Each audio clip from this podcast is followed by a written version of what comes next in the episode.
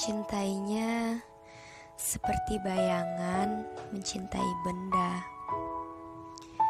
yang tak pernah terpisah, walau tak bisa bersama. Yang diam-diam menjadikannya tujuan untuk terus ada dan nyata. Tak peduli dengan para mata-mata yang menganggapku benalu, yang selalu mengikutinya tanpa pernah mengeluh lelah.